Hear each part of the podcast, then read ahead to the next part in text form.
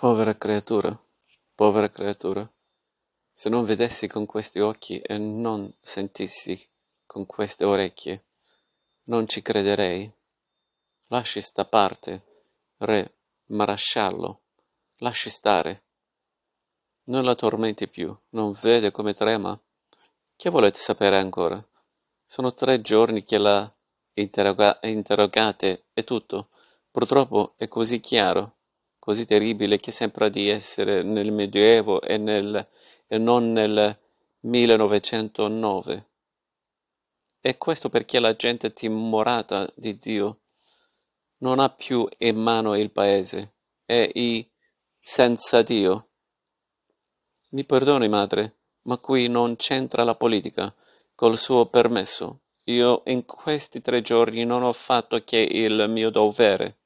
Purtroppo di queste ne accadono a fottio. Oh, voscenza, scusi, volevo dire che io, beh, sì, ne ho viste tante e tante che non le conto più. E poi è nel mio dovere, anche per proteggere sta creatura, di mettere in chiaro l'avvenimento. O Santa Vergine, stia zitto, zitto. Non vede che appena sante la sua voce le viene l'attacco un'altra volta? Questa voce dolce, non sentite quando è dolce? È la voce di madre Leonora che mi suggeriva di svenire. Era facile, bastava stringere le palpebre e i pugni forte, finché gli occhi avrebbero cominciato a, a lagrimare e le unghie, entrando nella carne delle palme, mi avrebbero fatta tremare tutta come Tina quando la mamma usciva. Da lei lo avevo imparato. E come lei, la vedevo stampata nelle palpebre serrate.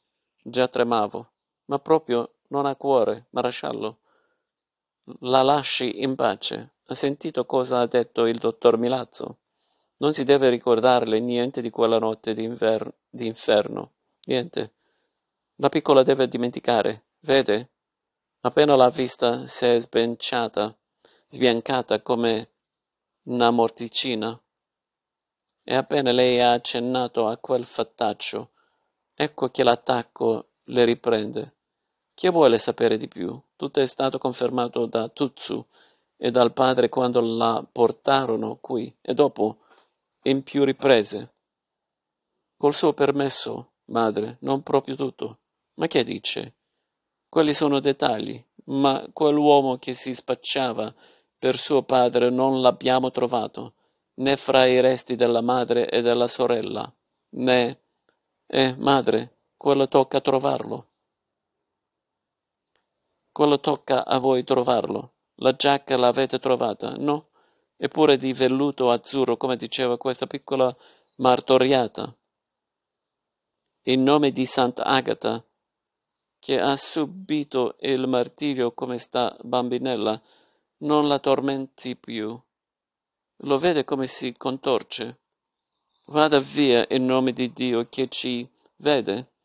Non avete animo cristiano, voi carabinieri, e lei, suor Costanza, invece di stare lì impalata come una mummia, mi aiuti a stendere sul letto modesta. Ecco, così, povera figlia, lo sente come pesa? È proprio un attacco epilettico questo, e se prima della disgrazia a quello che ci ha detto Tuzzu. Non ne soffriva, questa disgrazia l'ha rovinata per sempre. Ancora la voce di madre Leonora mi indicava quello che dovevo fare, stringere sempre di più i pugni, che le unghie si conficcassero più profondamente nella carne. Sempre meglio questo dolore che rispondere a quell'uomo coi baffi neri e gli occhi duri come pietre che a furia di domandare mi poteva far dire quello che non volevo dire. Le palpebre dovevano ora talmente che cominciai a gridare forte, con voce vera, talmente vera che quei due uomini, confusi dal mio pianto o dalle suppliche dolci di madre Leonora, sparirono fra lo sbattere agitato di gonne lunghe e quelle strane donne alte indossavano Solo quando tutto fu silenzio, meno il respiro lieve di madre Eleonora, allentai le dita, ma piano, che lei non s'accorgesse, piano mi dovevo calmare, che non si capisse il mio intento. Dovevo seguire i suggerimenti di quella voce dolce. Che diceva adesso? Che cosa dovevo fare? Buona adesso, buona. L'omaccio nero se n'è andato e io sono qui vicino a te. Non ti tormenteranno più, povera piccola martire, straziata nel corpo e nell'anima come Sant'Agata, patrona nostra. Ecco così, piano piano, calmati. Non avere paura, l'uomo nero non c'è più. Lo sapevo, ma sapevo anche che non era il momento di aprire gli occhi. Questo ancora lei non me l'aveva detto. Non ci sono più, non mi credi?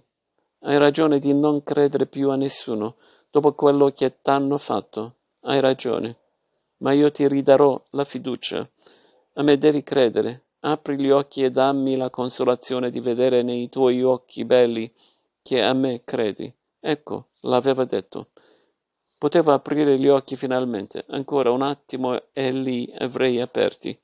Non solo con la voce me lo aveva comandato, ma anche con le mani bianche e lisce, più lisce ancora di quella coperta pelosa e morbida, più bianche e profumate di quelli, quei lenzuoli che come per incanto si erano sostituiti a quelli duri e neri del letto grande dove avevo sempre dormito prima, prima, quando il sangue non era ancora venuto. Per fortuna avevo resistito alla paura del fuoco senza correre da Tutsu. Se non avessi avuto la forza di resistere, Tutsu con quelle gambe di lepre sicuramente le avrebbe salvate un'altra volta. Ecco così, con questi occhi belli mi devi guardare, belli e limpidi, e non pensare più a più fuoco che ti adombra lo sguardo. Non ci pensare più e prega invece, prega Sant'Agata che ti faccia il miracolo di dimenticare tutto e ti guarisca l'anima e il corpo mortaro, mor, martoriato. E chi è Sant'Agata?